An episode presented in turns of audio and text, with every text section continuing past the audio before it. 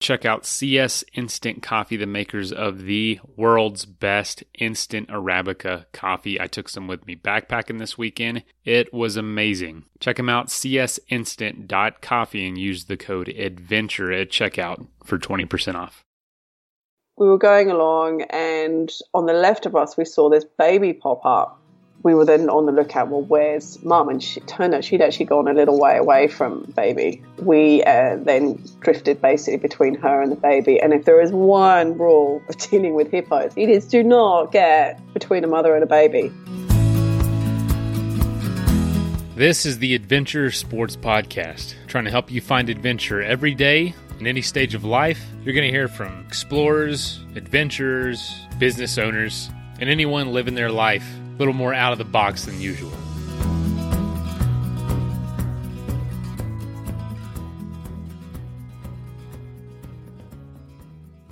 Hey folks, hope you're having a good week so far. Remember, today is not a revisited episode, it's a new episode. We're not going to be doing the Friday episodes anymore, just Monday, Thursday. And today we're interviewing Sarah Davis, who was the first woman to lead an expedition down the Nile River uh, in, a in an attempt to paddle the whole thing.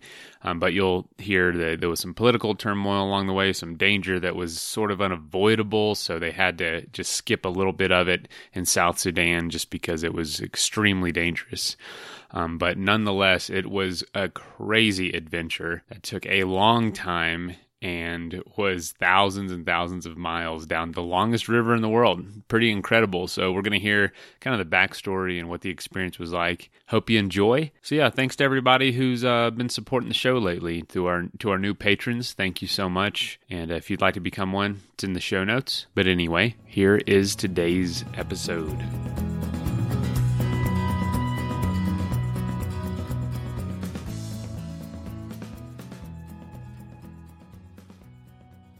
Already you know established you're coming from Sydney, and now is that is that where you grew up? Is that home for you? No, I'm actually uh, what I describe British-born Australian. So I was born in the UK and grew up there. Went to university in London and lived there for a long time. So that's kind of like my my hometown. But then work brought me out to Australia. It was initially for two years, and that was 16 years ago. oh wow! So so you, you consider yourself a, a, local now, huh? Yeah. Yes. Right. Um, and I've become, you know, I've, I've got the dual uh, nationality, which is great, and yeah, very very much feel like like a bit of a local. I love it here. Wonderful. Now, you know, with with you know the the big adventure that you did um, you know, I had to start somewhere. I imagine you just don't jump right into something like that. What, what's kind of your background with uh, sports? Like, were you always kind of into it? Was that something you did as a kid? Yeah, sports always been a massive part of my life, and I have mum to thank for that. She got me trying so many different sports. Um, you know, riding was probably my first. Horse riding was my first love. Did a lot of that, but then there were and ice skating and squash and water skiing, windsurfing, swim squad. Like, there was just, and then all the school sports. So I'm really grateful for that because that really set me up, I think, to just be, to just go and try different things and try different sports. And then I kind of got into running. So running was my main sport kind of through my 20s and 30s. But unfortunately, I found out I got osteoarthritis in my hip from falling off horses as a kid, some nutty horses. Uh, and then I blew my meniscus. I started doing shorter sort of distance running, and then I blew my meniscus, and that was kind of like the the last nail in the coffin as far as running was concerned. And I was I was gutted at the time. Like running was such a big part of my life, um, and I probably let it define me a little bit. And and I kind of knew at the time, it's like you know they say, you know, one door shuts and another one opens and and I just had to kind of sit with it. And I'd already started kayaking or what we call here like surf ski paddling through the surf life saving club. It's part of the competition area. And and I just started getting into that more and then doing the long distance stuff. So then more of the ocean ski racing. I'm more of an endurance athlete so it suited me as opposed to the the surf stuff which is a very short race uh, and just loved it. You know, I, I, live in a in a place where I get to go out at Bondi and in Sydney Harbour and and and train on the water. It's it's stunning, and and that really was a big part of sort of the start of what then went on to be this this journey and expedition. Isn't it funny how life life does that? You know, you have one passion, and it sounds like, and we kind of only have so much time to pursue something. So you really fall in love with something, you really go after it, and then your body just says no more, and you're just forced. Yeah. You're forced to do something else, and thankfully, you know, you were able to find uh, water sports as a way to continue that you know that love for endurance and obviously that led to this big big adventure of paddling yeah. the nile and and i read somewhere that you know this the, the idea for this trip i want to hear like where the idea came from what what what stage of life were you in um, you obviously were very active athletic you you weren't doing big trips like this from my understanding if that's correct no, like all my trips were kind of my holidays would be adventure type holidays. So right. whether it was trekking to Annapurna Base Camp, riding horses across the desert in Namibia, you know, it was all very active but organized kind of holidays. Or I would,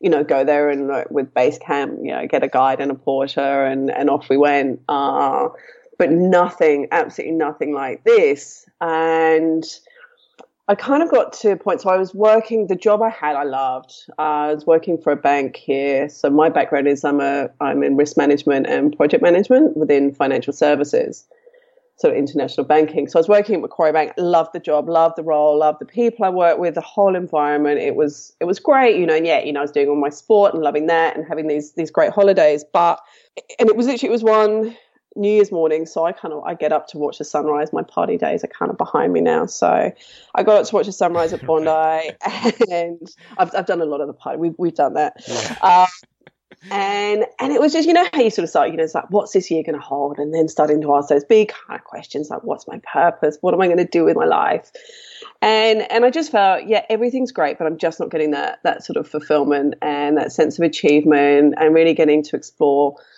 you know some more the, the things that I love and my capabilities. And and it was which is always really easy to do. It's like okay this isn't quite it but what is? And you know it's kind of it's difficult to be what you can't see. And so started sort of exploring okay look we need to what what is this going to be? Uh, and I there were a few things that kind of helped. I read a book by Danielle LaPorte which was all about finding out how you want to feel in different aspects of your life and then what makes you feel like that. So things that kind of came up for me was adventure, challenge, freedom, feeling strong, connected. So that kind of helped. And then what was really key is I saw a couple of people who'd done some expeditions and what really struck me was one it wasn't in the kind of natural sports so one was one woman was kayaking on a on a river and another guy was board paddling prone board paddling and the other thing was that they weren't your your kind of classic explorers, adventurer kind of thing. You know, the Bear Grylls type or those ex-military who you feel have been doing this stuff since they were kids. They were kind of like ordinary people who just went for it. And so for me, just it was like, oh my goodness, you know, maybe that's something I could do that then. And it's like, great, okay, that's what I'm going to do. I'm a I'm a paddler. I want to do something paddling, and started to have a look at you know something so it's like go large or go home. So I looked at well, what hasn't been done, and so I looked at you know people paddled around Australia. Yep, you know, a man and a woman have done that or multiple. Um, then my my geography is shocking, right? So I didn't know what the longest river in the world was. So I had to Google that. It came up with the Nile, and it's like, oh, you know, I love so many of my holidays have been to Africa. I love it there, and found that you know no woman had done uh, a full expedition down the Nile paddling and, and led one. You know, there've been women who've done, been on expeditions, but, you know, very, very different to, to what I, I was doing. And it was just like this ultimate light bulb moment. It was like, oh my goodness, this is it. This is what I want to do. That's uh, so there, there's not a list of things that haven't been done yet. It's a matter of researching. Has anyone done this? And if no one has, it must be up for grabs. Yeah, I mean, you also then go, there's probably a really good reason why. You know, a little bit of a little bit of arrogance that sort of comes in, and the ego kicks in. You go, yeah, you know, I can do this, sure. well, put it to good work if you're going to have an ego. You know what I'm saying?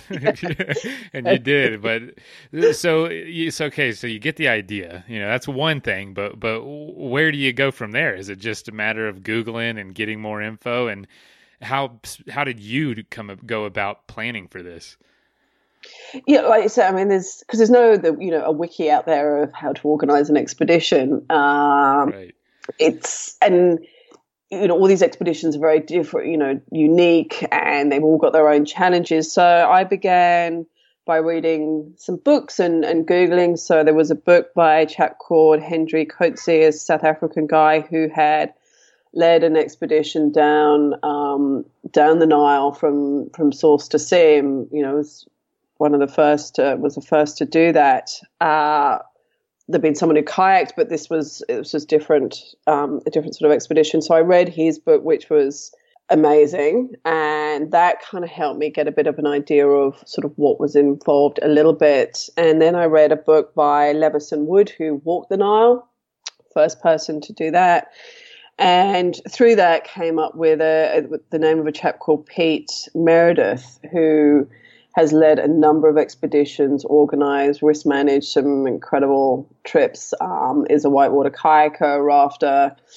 And so I reached out to him and contacted him, and we had a call, and that was really instrumental. Like, he gave me the kind of high level okay, you've got to look at getting your approvals. This is what I would say it's going to take.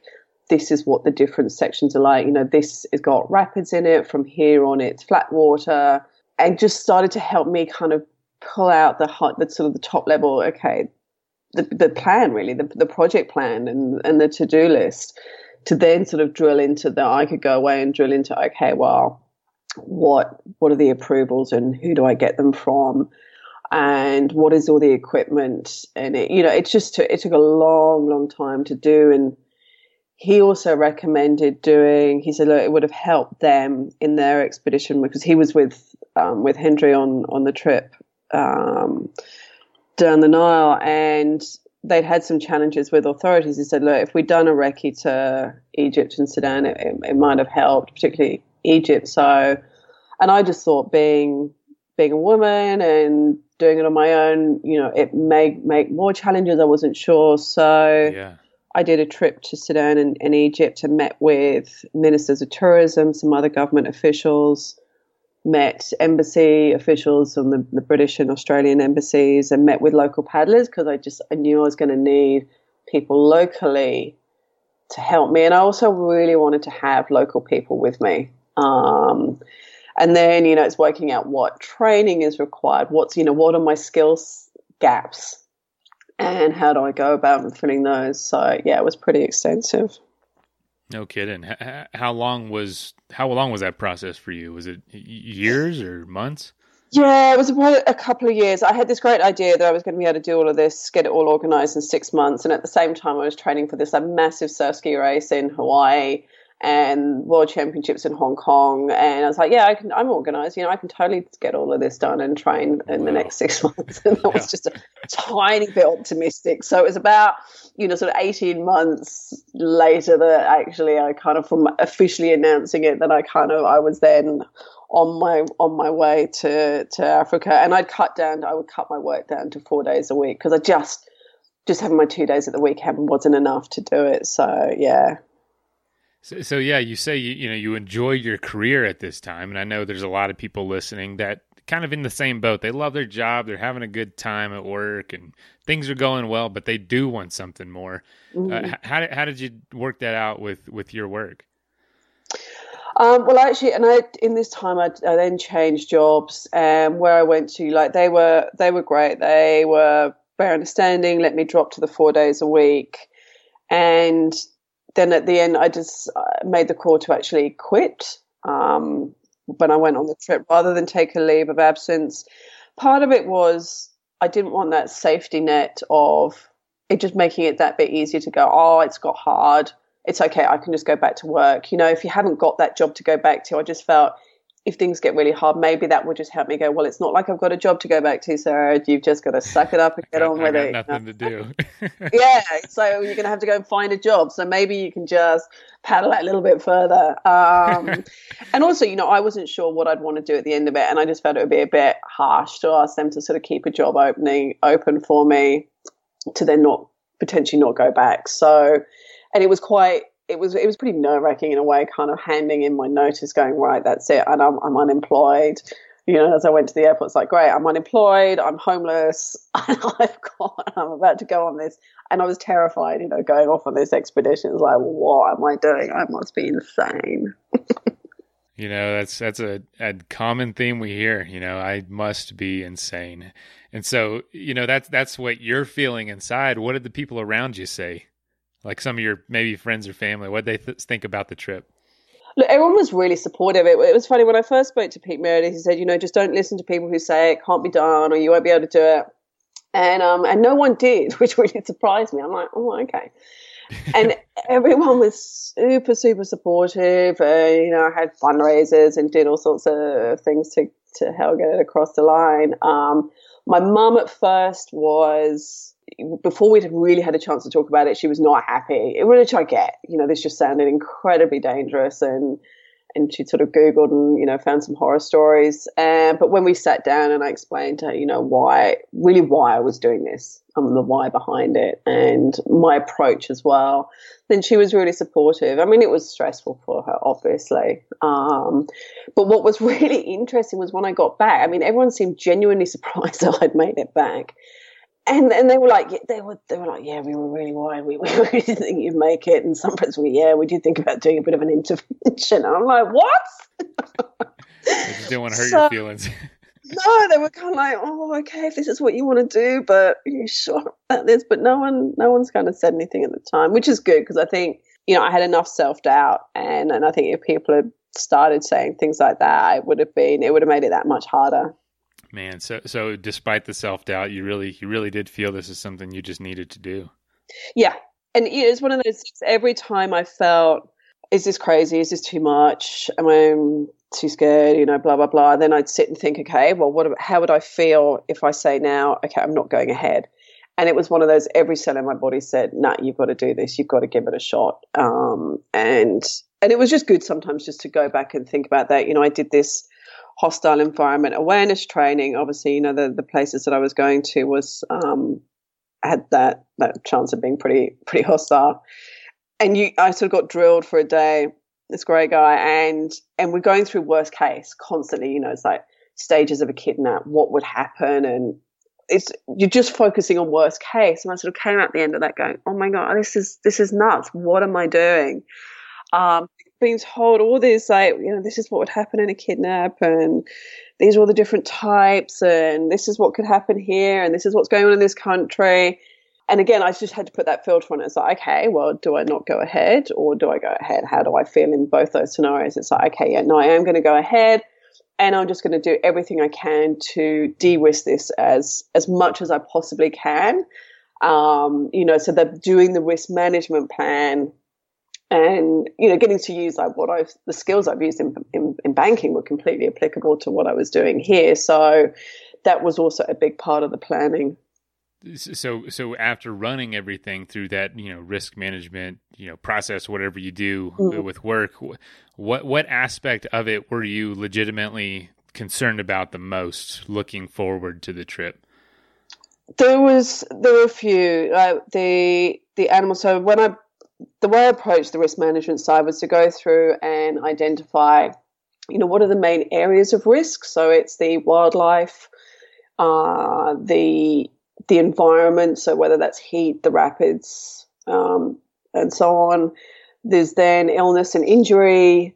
There are potentially hostile situations, you know, from being robbed or, you know, worst case, kidnapped, um, having issues with authorities.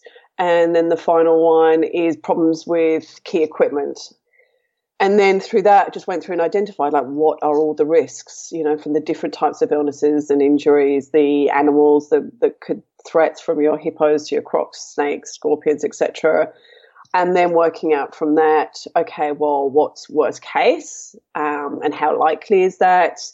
And what can I do to reduce the risk? You know, if it's as far as illnesses are concerned, something like malaria, you know, worst cases you can die from it, but you take medication, you stop yourself getting bitten. So it's going through and working through all that that process and it helped in a lot of ways of get a bit of perspective on on the fears because I think your fears are kind of like you've got reality and then you put a whole bunch of assumptions over the top of it which are not based on reality and running through and doing this process helped to get a bit of a reality check on it and then off the back of that the things that really worried me were the the hippos uh, we were going going to be spending quite a lot of time going through hippo territory, and you know they're one of the most dangerous animals in in Africa. They certainly kill, I think, more more people. So the stats say the crocodiles. Uh, you've got some the Nile crocs are big, like they can get up to you know, like four or five meters. They are huge and aggressive.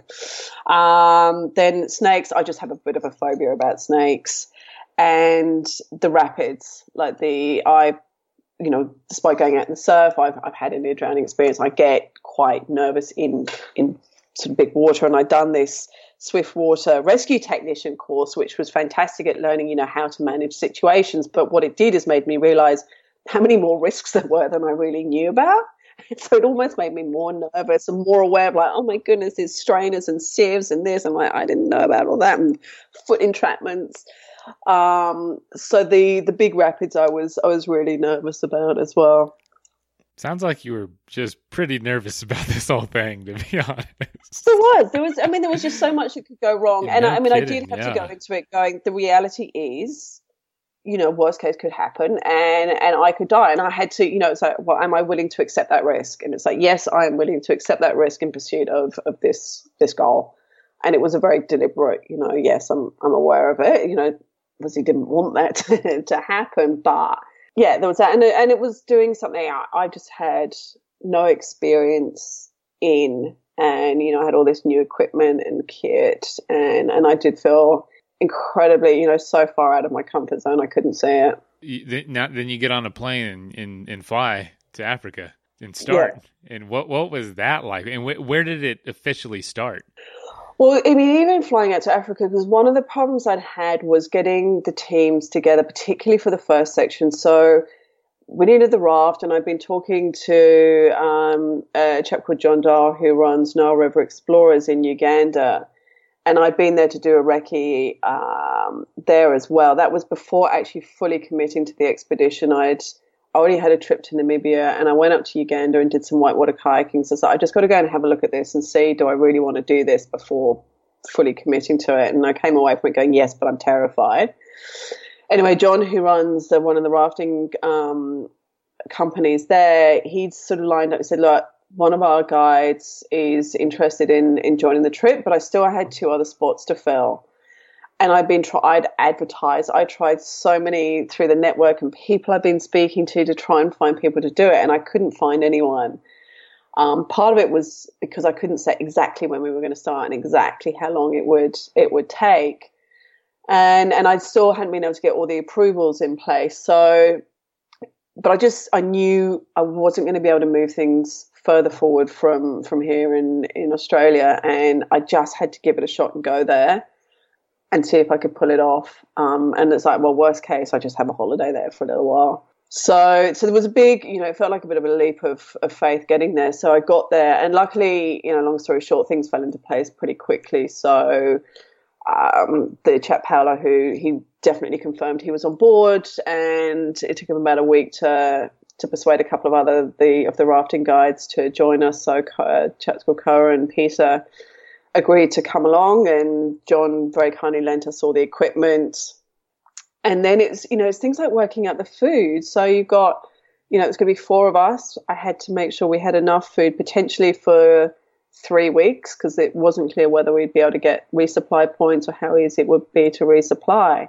So kind of literally getting the spreadsheets out and going, okay, we need this many calories and like, well, what food could we take that's going to be have enough calories, doesn't take up much space, isn't going to go off, um, you know, and I knew I was terrified of not having enough because I'd end up with a, a mutiny on my hands if I did. Right, right. Uh, and you know, and then the other thing is trying to find stuff that you can also actually get in in Uganda. You know, you you can't just go and buy a bunch of protein bars or protein powder. You know, try and find that. I did find some protein powder, but I had to go to the capital to get that. You know, you don't have access to the same you know, variety of things as, as I do here. So, so it was pretty challenging just doing that and stressing about it and trying to learn how to, you know, use all the gear and then how we were going to get there and trying to get um, the Rwandan authorities on on board.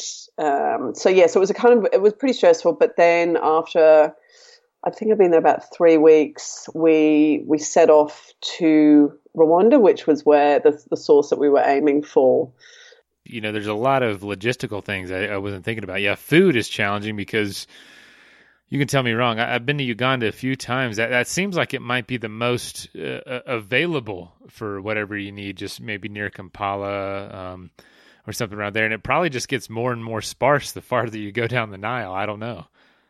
Yeah, absolutely. I mean, through all the way through Rwanda, Tanzania, and, and Uganda, we did hit some pretty remote areas, particularly Rwanda and, and Tanzania. Like they, there just aren't places to, to stop and, and get supplies. What, what was that first day on the river like? Oh, look, I mean, because we, we, it was it was an adventure just getting there. I can, so, yeah, it sounds like it. I mean, we've been talking about everything beforehand, and it sounds like, good lord, this is. I couldn't do that, much less get on the river itself. Well, we we had the, the, actual getting from from Uganda to Rwanda ended up just being an an absolute nightmare, and I'd actually gone to see a um, uh, what do you got a fortune teller about a few months before I went. I don't know. I got I got to a point where I just I just want to hear some good news, and I was like, you go to right. these fortune tellers and they tell you good stuff, right?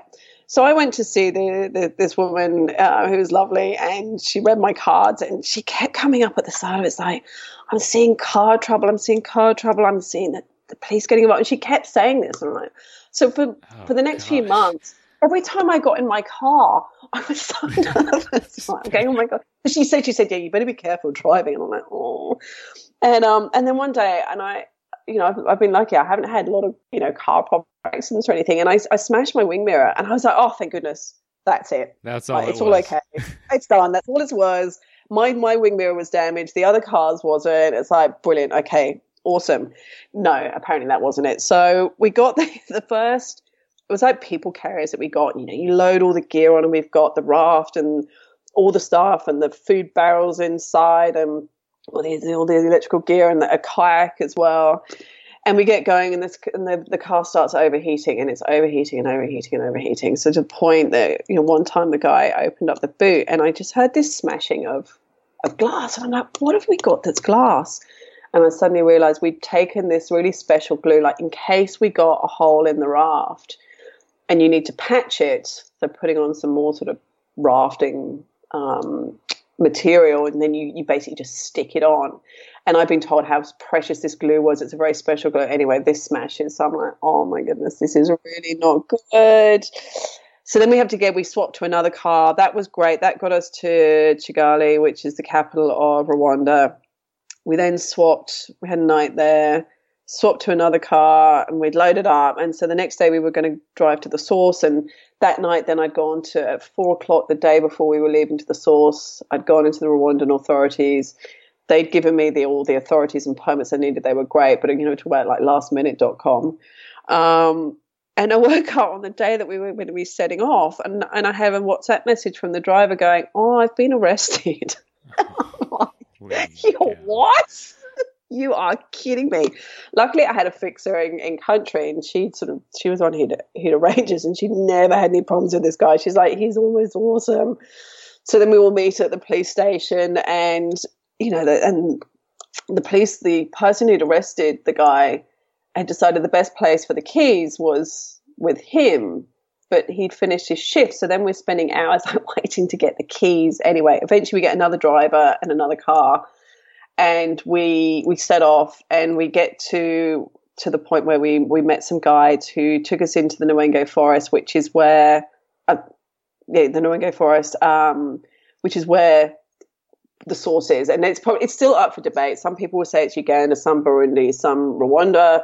We picked what is sort of the popular choice at the moment, which is Rwanda. So we we hiked in for 45 minutes and we finally, you know, and I'd seen the pictures of this green sign with the yellow writing on it signifying the source and, you know, kind of on my vision board, you know, I'd been imagining this for so long. And finally, after 45 minutes, I come around this corner and there it was and that was just such a huge sort of moment for me and i got kind of pretty emotional I mean, the actual source is really just a muddy pool it's not that that impressive but it was very obviously very significant for for me um and then yeah, that was just getting there yeah that was just getting there so it's like okay right i see the whole car problem thing now and so really hoping that was all behind us and then we because we couldn't put in there it was quite a long stretch before the the river is then wide enough to actually be able to put the raft and everything in. So we were overnighting somewhere before then going to the put in, like we had to overnight because everything had sort of got delayed.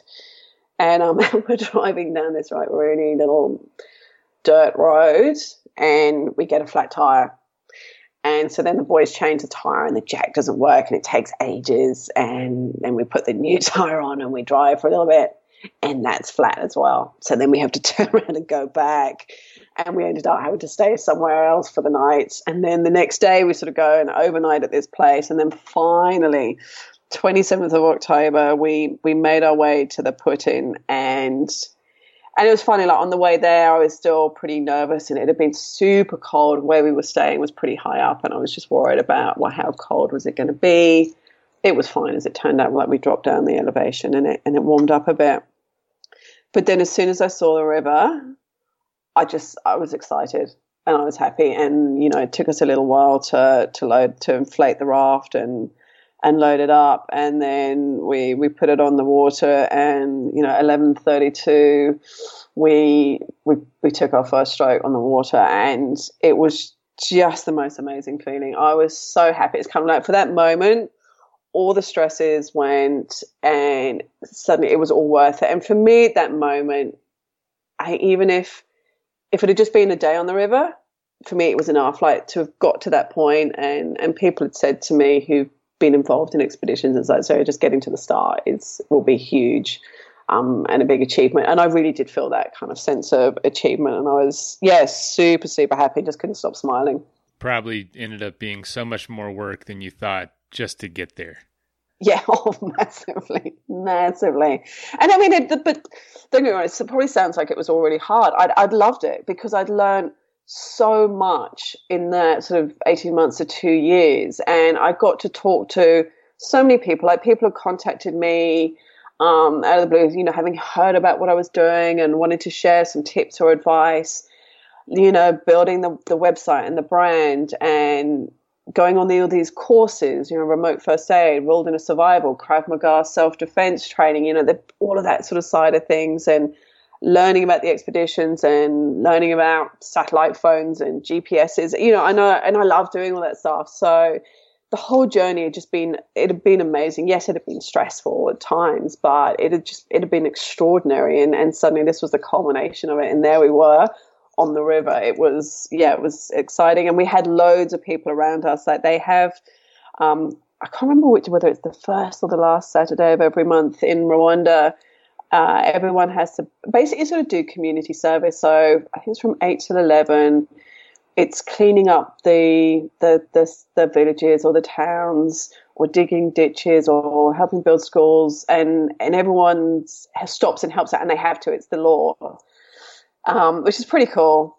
And they were all down at the like near where we started. So basically, everyone kind of stopped and they were just watching us. And when we got going, they the kids just were all running along the river next to us and screaming and shouting, and it, just you know it just added to it even more. And they they must have run for like ten kilometers. It was insane. And when you know they stopped, then some new kids would join and and carry on with us. So it was you know, it was a great atmosphere as well. So, we want to thank our sponsor, Athletic Brewing, for promoting a healthy lifestyle through making some of the world's best non alcoholic craft beer. They make excellent tasting NA for healthy, active, modern adults. They use certified all organic grains, and each can of non alcoholic beer is only between 50 and 70 calories. They have IPA, golden ale, stouts, and tons of seasonal offerings. And recently, they actually just took home the gold medal at the US Open Beer Championships for their double hop IPA. If you would like to get your hands on some, you can save 15% by using the code ADVENTURE at athleticbrewing.com. Athletic Brewing, the best tasting way to keep your promises. And also want to thank our sponsor, CS Instant Coffee, for making this show happen. They make 100% Arabica instant coffee. They use compostable packaging, and each package makes about 20 ounces of coffee. So I'll take one of those with me on an overnight trip, and it makes two pretty good sized cups of coffee. And it's an awesome feeling knowing I can just throw that in my backpack, find some hot water, and I'm good to go. Save 20% by using the code ADVENTURE at csinstant.coffee.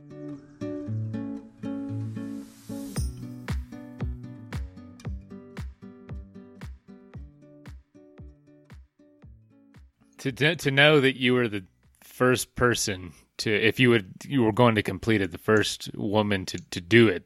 And mean, that just must have been just overwhelming. It was. I mean at that point the whole first thing was it was less of the priority. You know my why behind it had always been like the fulfillment and the achievement and challenging myself. And and i was glad you know that got tested on on the way. Um but yeah, to sort of be to be doing to be doing it was it was very special. So I, I've been to uh, Jinja and oh, yeah. I, I've seen right there where Lake Victoria and the Nile it continues down the Nile, and I'm going to be honest, there's some pretty serious rapids right there.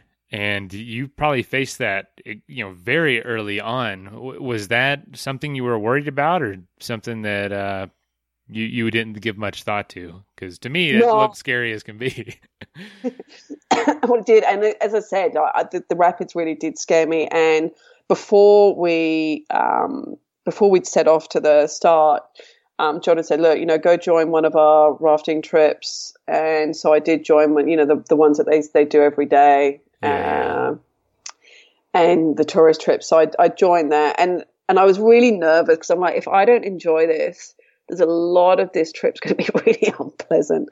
Anyway, it was brilliant. I had so much fun because you, you get to run, you're sort of going over these drops and these grade five rapids, and it was just awesome. Um, but that's obviously in a very protected environment where you've got safety kayakers all around you, and uh, you know it's something that they're doing every single day. Suddenly, we're going on to this section of the river, which you know, particularly through Rwanda and Tanzania, that very few people have done. Um, I mean, luckily Pete Meredith and, and Hendri, they'd actually they were the first people to run this particular section, and so being able to talk to Pete was great. But you just don't know exactly where the rapids are going to be and what's around the corner. And um, we did we did hit some big ones and and had a very very hairy experience one day. So within the first, you know, maybe a few days or a few, you know, a couple weeks of the trip, did did the Nile have a how could you describe it to someone who's never seen it or never been there? Did it have a, a, a personality to it or like a, a, consistency to it, or was it always changing up on you day to day? There were just, there were sections that were because it's sort of, it's it's lots of different rivers that kind of that they call the the whole Nile. So we started yeah. the main river we started on was the Nyabarongo. Were a couple of little rivers that led to it, and you know this section was most of the time it was relatively narrow. You know, you see the, the Nile through, like you'd have seen it at Jinja. It's, you know, I don't know, a couple of hundred meters wide. Suddenly here we're at less than 100 meters wide. And it's very brown. You know, it's got a lot of silt or, or mud in it. But it's also, it's really beautiful. Like you've got you know, Rwanda, I think they call it the, the, the land of a, a, thousand hills, and it is this beautiful green lush. I loved Rwanda; it was stunning. So you've got these beautiful hills, and you're never that far. Although you feel like you're really remote, you're never that far from people. Like it's a pretty small country, um, and relatively densely populated. So you you kind of always got local villages around you, and seeing people. To begin with, it was relatively slow moving uh, and then it starts, you know, sections. So it's not like full rapids all the way. You just have sections of rapids, and then it got slightly less silty. And once you get, you know, through Lake Victoria, suddenly it's clearer water. Um, and yeah, it, it did really vary, really, really varied. So, so what was one of the once you got on the river? You know, you had a just a plethora of challenges beforehand. What was one of the biggest hurdles early on in the expedition once you once you were out there, kind of getting in the groove of of day to day paddling? Yeah, so I mean, it was great. We got into a, a really good rhythm pretty quickly. Uh, basically, we would we'd get up, pack up, um, load up the raft because everything has to be tied down. So we didn't take everything off at night. So we tie everything down. We get going. Maybe after an hour, I'd make our, our breakfast, which would be which was oats, Nutella, peanut butter, um, scoop of protein powder, and just mix that up. And we'd maybe some some sultanas or raisins, and we'd have that, you know. And then the boys were most of the time it was the boys on the oars. You got a big set of oars, and then two of us up front paddling and and it was great. And then we'd get off the river probably about an hour before it was due to get dark, you know, to try and find somewhere to camp. And it was all wilderness camping, which was in just beautiful places.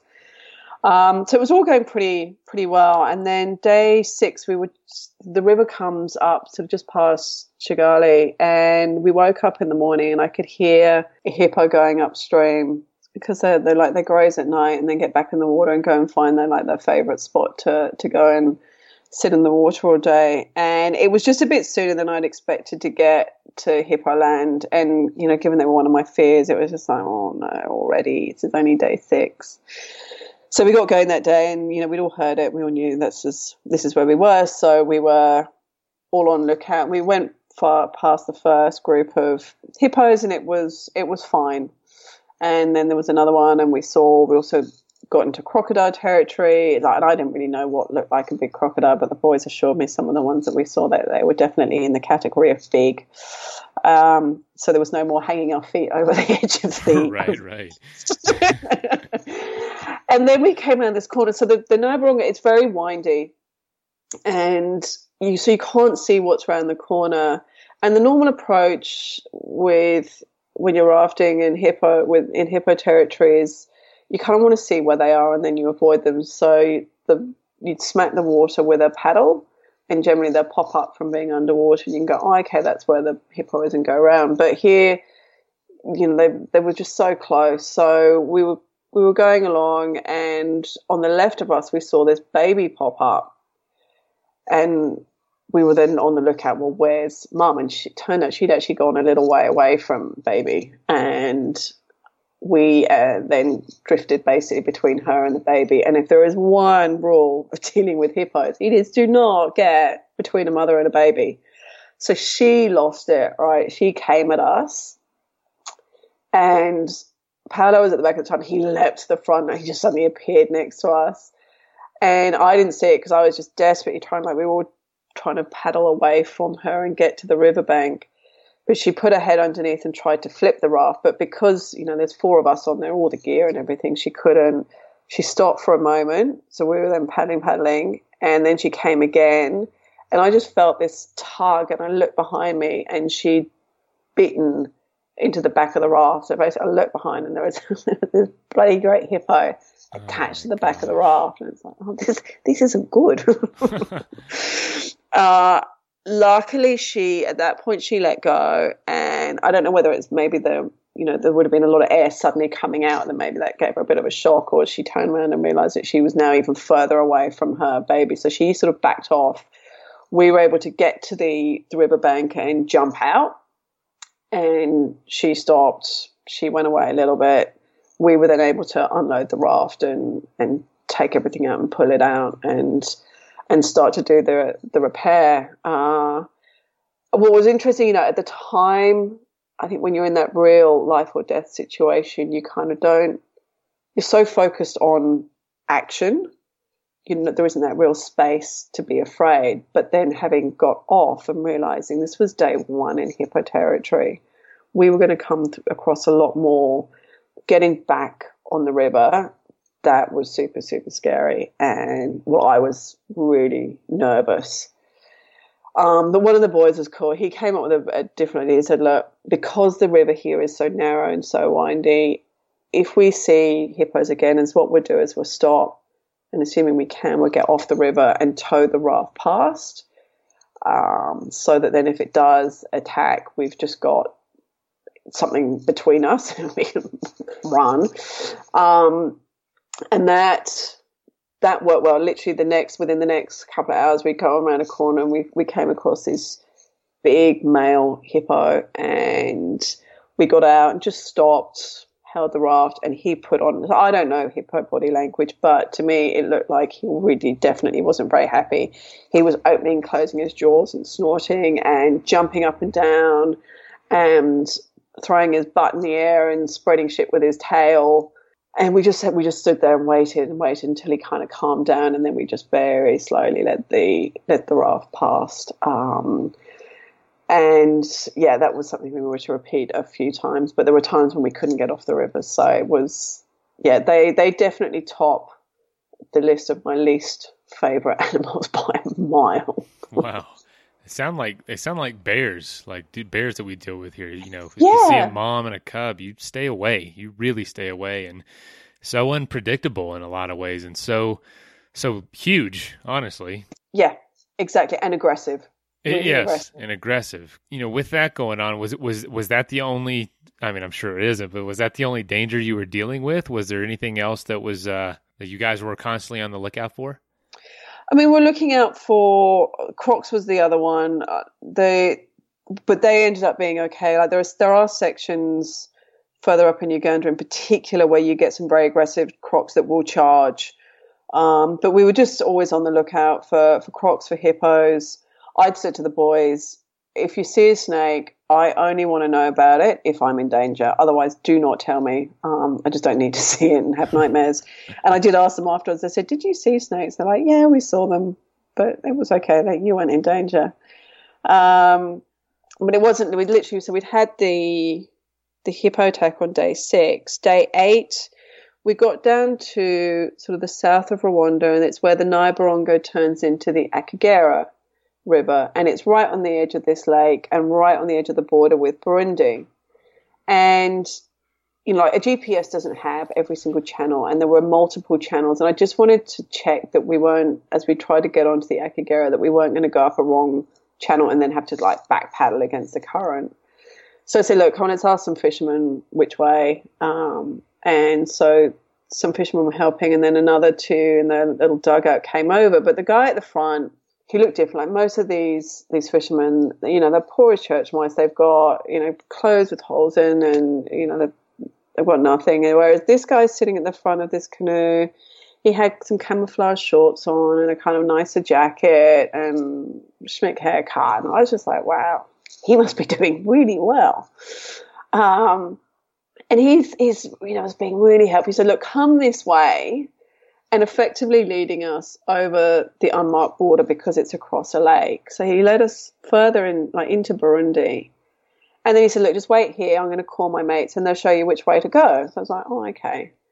He only went and called the Burundian army on us, right? So this oh little gosh. teeny boat with an engine, you know, engine in the back, so comes across the lake to us, machine gun on the front of it, and three armed um, uh, army guys and they asked to see our passports, this, that, and the other. And we don't have visas for Burundi because there was no plan to go into Burundi. We shouldn't have been in there. And so they said, right, we want you to come across the lake for more questioning. So it takes us like half an hour to go across this lake because there's no water movement and you're in a raft, which is not particularly what the nautical equivalent of aerodynamic is. So it was it was tough going. We did say to them, like, could you tow us? And they're like, uh, no. That's not very friendly. Um, and in the background, so I one of the things I'd done as part of the risk management is I engaged a, a, company to send me intelligence reports every day. And I have someone who I was checking in with each day. So we had Charlie protocols to sort of run through how things were from sort of security, health, mental state, comms and supplies situation was. Um, to and there were code words and things to make sure you know yes I'm fine I'm not under duress and so I, as we were going across the lake, I surreptitiously on the on the GPS sent him a message. But in my sort of trying to do it really quickly, I hadn't used any of my code words. So he, they all went com silent on me because they weren't, they didn't know was it me, was I under duress, what was going on. Anyway, so we get across the lake and they they question us, and and I spoke to the sort of most senior person there from the army. He said, "Look, it should be fine. You'll be on your way soon." But the police just want to ask you a few questions. Was like, "Okay, fine." they decided that they wanted to um, check everything in our raft. So we literally had to unpack everything, and they were opening, literally opening boxes of matches. So that took for ages, and I was getting really frustrated at this point and pissed off it. I'm like, oh, come on, this is crazy. And then they said, right, deflate the raft. So then we have to deflate the raft. And then they said, right, we're taking you into Burundi for further questioning. It's a two hour drive. So we have to then load everything onto one of these police vans. And, it was like something out of Apocalypse Now? So because we got you got the army guys there, and then there's all these local villagers, right? And of course they've never seen anything like this. This is like reality TV on steroids for them. So there'd have been hundreds of them. They literally have to put a cord and a rope around. There's all these people watching this spectacle going on, and there's like white women and this strange craft that they were all on. Um, so we pack up onto the onto the police van, and so it's like a, a ute, and you've got the the uh, on the back like two seats back to back, you know, um, benches sort of thing. You've got we were sitting two of us on each side, and then with a policeman on each corner with the you know their old AK forty sevens pointing at our toes, and and off we go careering through the Burundi. Uh, countryside to, to where they were taking us. And um, after about half an hour, we stopped, and I just really wanted to get a message out to my intel, my intel guy, my crisis um, operator, so I said, and we, we did need to get changed. I said, look, we've got another hour and a half to go. It's getting dark. We're all in wet clothes. Can you let us get changed, please? Knowing that they'd, they'd have to put me in a room on my own. So they said, yep, that's fine. We were allowed to get changed. So I was sort of getting changed and trying to get messages out to my, to my, my guy, Dave. Um, and then we go back in the, in the truck and we're going along and someone, as we were leaving one of the villages, someone took a photo and they stopped the car, the, the police van, and reverse up. They pulled this guy out of the out of the crowd because um, everywhere we went there was crowd watching us, and they didn't get the right guy, but they they thought he was the one who'd taken the photo, and they literally they threw him to the ground and kicked him. And they kicked him so hard in the ribs, I wouldn't be surprised if they broke one of them. Um, and you know, they do have a little bit of a, a history of of being pretty. They have a knack of being quite violent at times. The the authorities there and the police. Uh, so we get back in the truck and off we go. And after yeah another hour and a half, we we got to the police station and they ask us more questions, and then they take our passports and phones. And, and I had all these messages on on my phone with with Dave, so I was quickly deleting all of that history because it would just look very suspicious with all these kind of like code words and stuff, and I didn't want them to know. Um, but I still had the GPS on me, and then they said, "Right, we're taking you to a hotel. We're going to put you. You're going to stay there for a while." So basically, being put under house arrest, and we were given like a couple of minutes to grab our gear, and I was able to get the satellite phone as well. So I snuck that in, and, and off we went to a hotel. Um, it was pretty basic, but it was lovely. It was run by these lovely nuns who were they were quite helpful, and and that night we were you know, rooms. And I decided, okay, I'm going to take a chance. I know there's someone armed outside watching us, but I have to put a call in just to speak to Dave and see what what the deal is, what he recommends from his side. So I like, snuck out onto the balcony under dark, and I don't know, it all felt very Mission Impossible. Yeah, I was going to say it sounds very Mission Impossible. it was, and uh, to be honest, people said, "Oh, were you scared?" I was like, "No, I was actually. I found the whole thing quite mean, in some ways I was getting frustrated and annoyed by it, uh, but it was also quite exciting. And I think that's because I completely underestimated the seriousness of the situation. right. um, and Dave said, look, just, he said, look, there's conversations happening on this side. Just sit tight, go along with what they say, be compliant, which we were. Like there was, and we were just like, we've done nothing wrong. You know, we didn't do anything deliberately wrong and, and just sort of believed in the, the, you know, the goodness of humanity and common sense that would prevail and, and we'd be on our way. one thing that was quite funny after we'd been interviewed by the police at the police station and came out, and the head prosecutor was there, and they'd asked us about our marital status and things like that. And this guy comes up to me and he says, "I hear you're single and have no children." I said, "Yes." He said, "That's shameful." oh my god. oh, and I was oh. I just wanted to punch the bloke. I'm not obviously do that. And I'm like, oh, yes, yes, whatever, fine. Just let us get somewhere to sleep and eat. I'm wait, I'm over this. Um, so we were then we were kept for a couple of days, and then they they released us. So we were we were taken to the border. It was all pretty tense getting there, and um, finally we sort of we got across the border and was very happy. The moment I was taken into one of the rooms, like because they they wanted to hear the story and from the Rwandan side, but to the one of the officers with the Rwandan eyes, and, and I just saw the Rwandan flags. I didn't know who he was or, or, or even which country. and I saw the Rwandan flag, and he said, like, sit down. He said, it's okay, you're safe. And it was just like, like yeah, the, the tension just went. It's like, oh, thank goodness for that. And I did speak to, you know, a few um, embassy officials, like from the British embassy, and every one of them I spoke to, the first things they said is, did they hurt you? Did they, did they threaten you? Did they do anything? And I was like, no, they were, you know, they were friendly to us. But um, yeah, it was quite a little side trip. No kidding. My goodness. So, so you know that that's. I was going to say eight. I was going to say this all seems very uh, early on in the trip. I mean, you you get away, you start getting away from like the equator thing, uh, the equator area, and and it it had to be a trip like getting into more of the the desert side of the Nile, kind of where as you got closer to Egypt. I mean, was that a tough transition for you, or did you really notice from the river itself?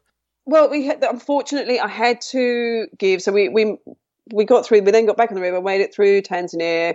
We did run a, a rapid that we're still not quite sure how we survived that one. Then went across Lake Victoria, um, which sort of had its challenges, up through Uganda, and that ended up being a much more sort of cultural experience. That we were, we ended up, you know, one time we stayed in the in a chairman's house. So each village uh, has what they call a chairman who's kind of he doesn't have the authority of the police, but is there to deal with minor issues and and you know keep things going there, implement projects that the authorities want, and and just sort of keep a bit of law and order. And you'd always go in and check in with the with the chairman, and we got to go and stay with the chairman one night. So it was this really amazing experience, and and I'd really wanted to. I knew I wasn't going to be able to get all the way through South Sudan um, because it it is quite a hostile situation there, and there is a lot of conflict going on internally. But I wanted to get to Juba anyway. The my the group behind me had said, look, the information we're getting is that the National Intelligence Security Service are going to detain you. They're suspicious about what you're doing. And the thing is that it could have been a, like an hour's discussion, um, but it could have been something that had gone on for weeks and months. And the consulate made it very clear to me, like if anything happens in South Sudan, they cannot. They're very limited as to what they can do to help. So I just I made the call to skip South Sudan because it just creates a headache for a lot of people. It potentially makes it harder for the next person coming through. So it ended up being a, sort of a jump. I then flew up to Sudan, so I kind of I didn't get that gradual transition, which I was really looking forward to. It was a going from sort of a very much equatorial Africa, sub-Saharan Africa, straight into Sudan, and, and suddenly that that real desert. You know, you're, you're in the you're in the Sahara then. So it was a it was a bit of a jump. Yeah, that's uh, yeah. I hate you had to do that, but uh, it seemed like I mean your risk management probably kicked in and said, yeah, this is probably a little too risky. Exactly, and and it was just like, no, you got to be you got to be smart, and, and like I said, the whole you know there was still it was still first in in various ways, but the whole thing had been about, as I said, that fulfillment and um, sense of achievement, adventure, challenge, and it was delivering on all those things, and it was all it you know for a long time it had been far more about you know slightly corny as it sounds, it's the, the journey, it was about the trip, it was about the experience more than it was about that end goal of, okay, I've crossed the finish line and this is a first. So, you know, it's somewhere I do want to go back there and um, do South Sudan at some point um, when things have settled down a little bit. Um, but yeah, then I was suddenly, and it was a very interesting time to be in Sudan because they were there were a lot of protests happening and had been going on for about a month when I got there, as the people were trying to overthrow um, the the government there that had been in power for the last 21, 29, nearly 30 years.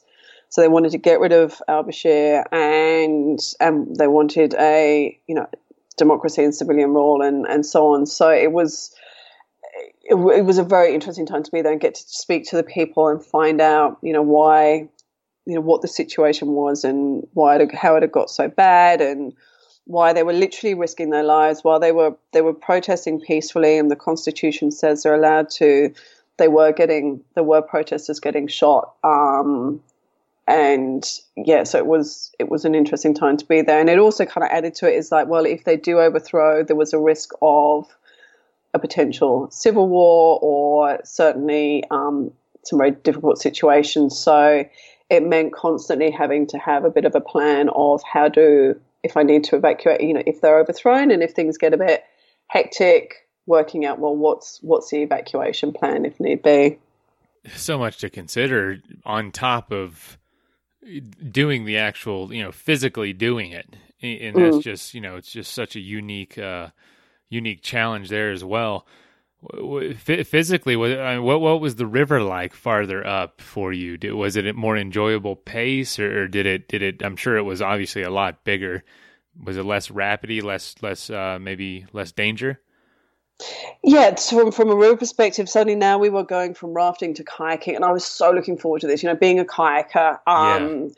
I was looking forward to that physical challenge of long days kayaking and and doing that, and and it was yeah, so it was it was very different, and we had pretty much headwinds all the way through Sudan. So despite the fact you've got a flowing river, you got the the assistance that you get from that was really taken away by by the wind and and it was very choppy at times. So it made it very very hard going. And I did an initial section from Kosti which is south of the capital Khartoum up to Khartoum which is about 230 k's which was a really nice little warm up and I had um, so the the Sudanese Rowing and Canoe Federation were absolutely amazing. They'd I'd met them previously when I went there.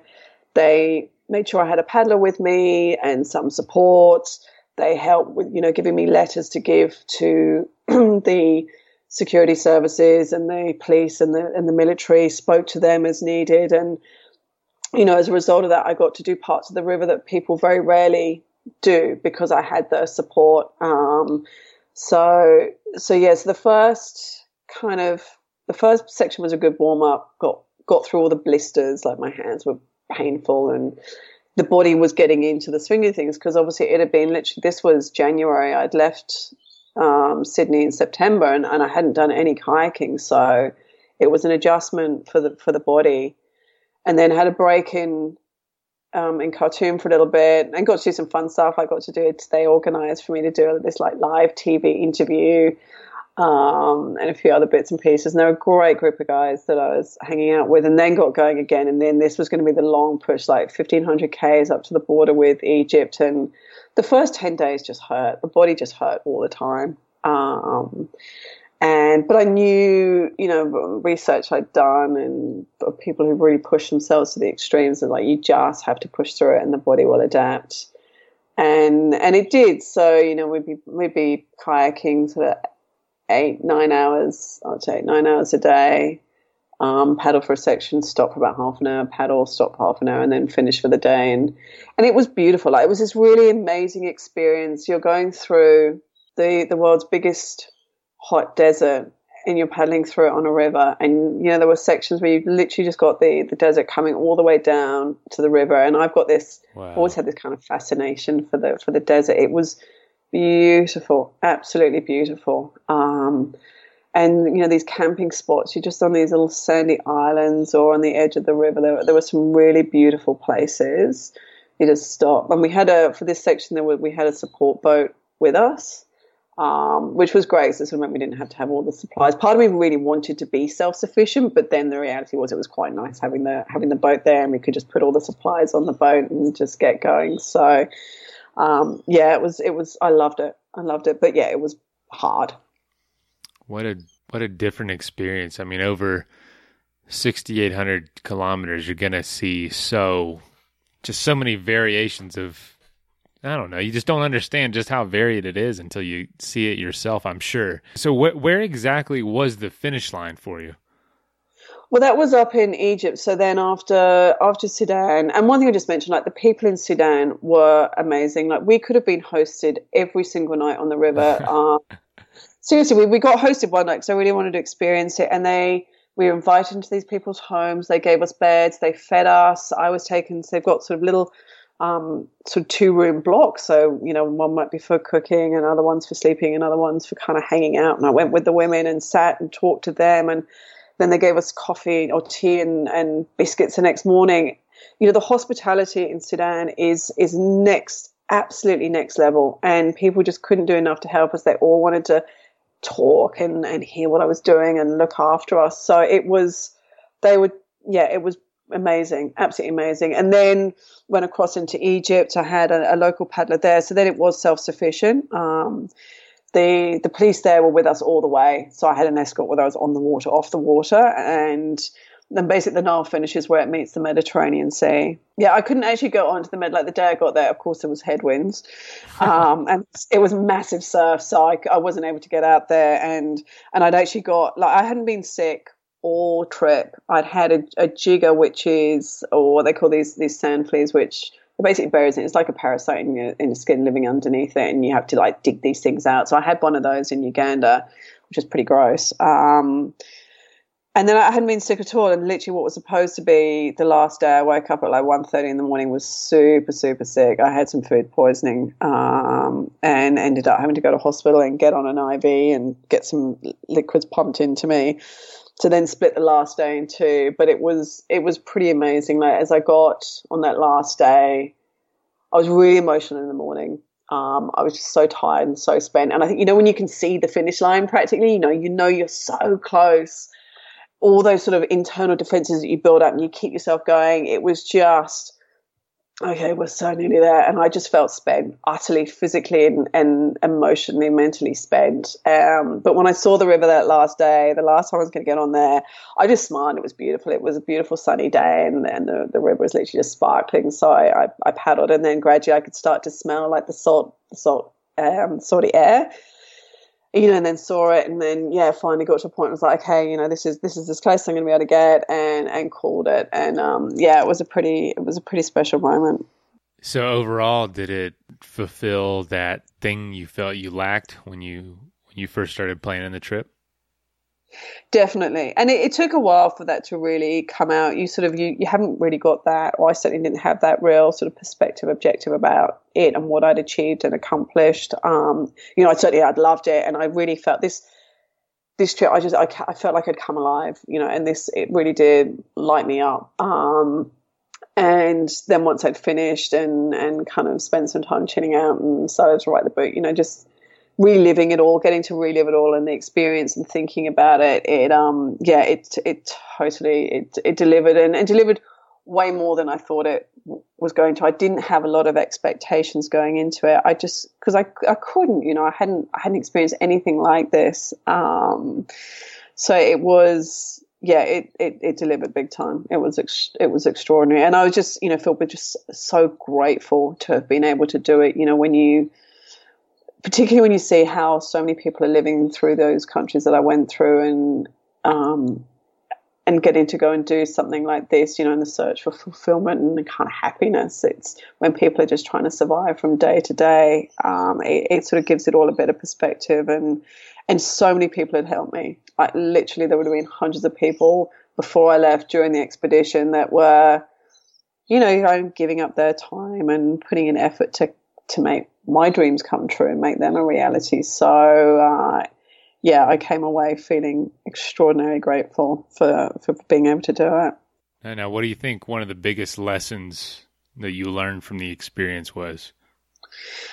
Um, I think you know there was a lot, like the the value of of actually you know just keep going until you find the thing that really does make you come alive. You know, over the years I've tried so many things, work wise, business wise, you know, and when you hit it, it's it's worth it. And you know that having that big goal, you know, it had given me a purpose for such a long time, uh, and and it kind of makes it easier to deal with the difficulties. I think in some ways, when you know that okay, right, we've, we've hit an obstacle, but we're going to keep going because I'm so dedicated to this to this goal. Um, so the value of having that kind of that big goal and that purpose and and keeping going, I think that was one of the big takeaways. Um, you know, the value of slowing down, like you kind of had to slow down. And there was a lot of times I'd say, you know, that, you go, oh, this is Africa, TIA, you know, and having to learn patience. right, right. Um, and just, you know, appreciating the moment, you know, when you've got, you take away all the, the phones, the constant phones and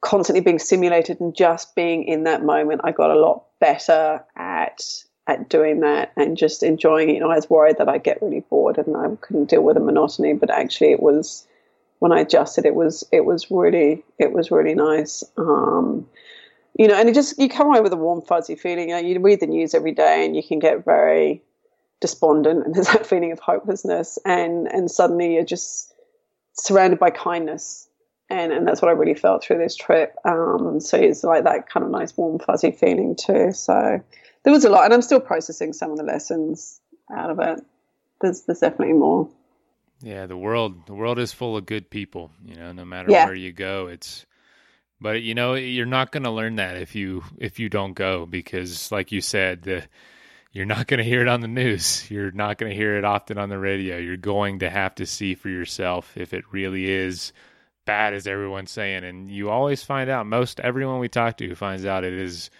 the complete opposite. Yeah, totally.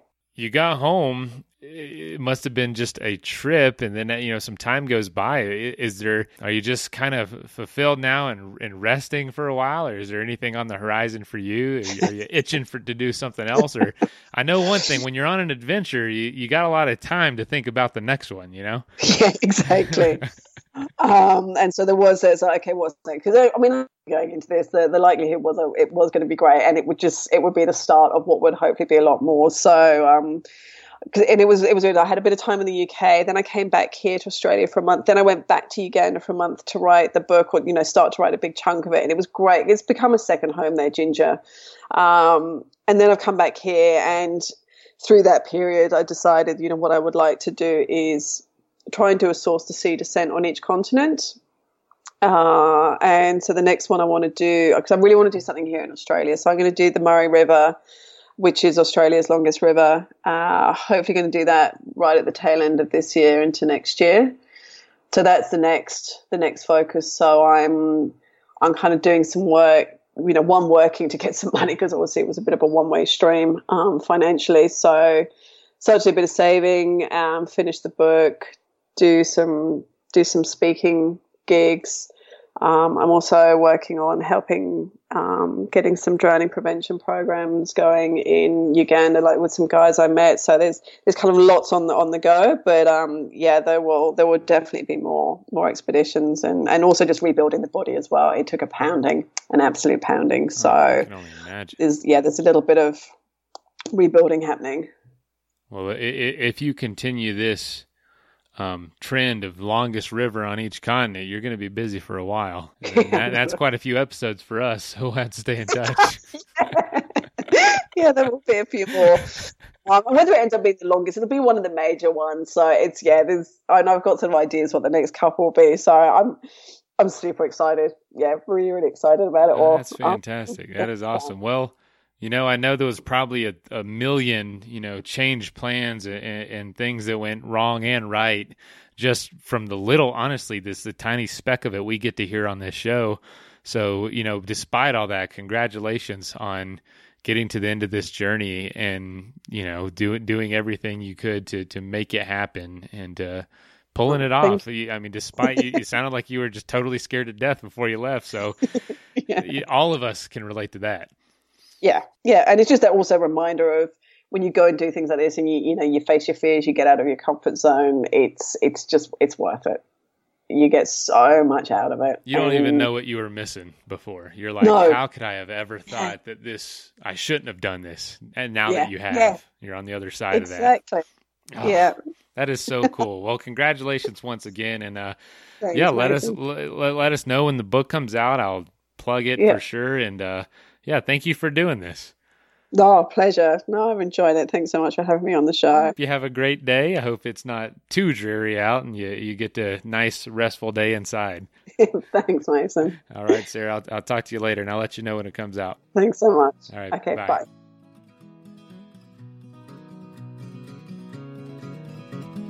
Well, first of all, thank you so much for listening to this episode. It really means the world to us that you want to spend your time with us. If you'd like to help us further, please just leave us a review on iTunes, share us on social media, tell your friends about us. You can become a patron, a supporter of the show for $5 a month at patreon.com slash adventure sports podcast. And if you know somebody that would make a good guest, reach out. We're always looking for good adventure and outdoor stories. And lastly, thank you to our sponsors, whose messages follow right now. Athletic Brewing makes the best non alcoholic craft beer. Go to their website at athleticbrewing.com and use the code in our show notes to save 15% on your first order.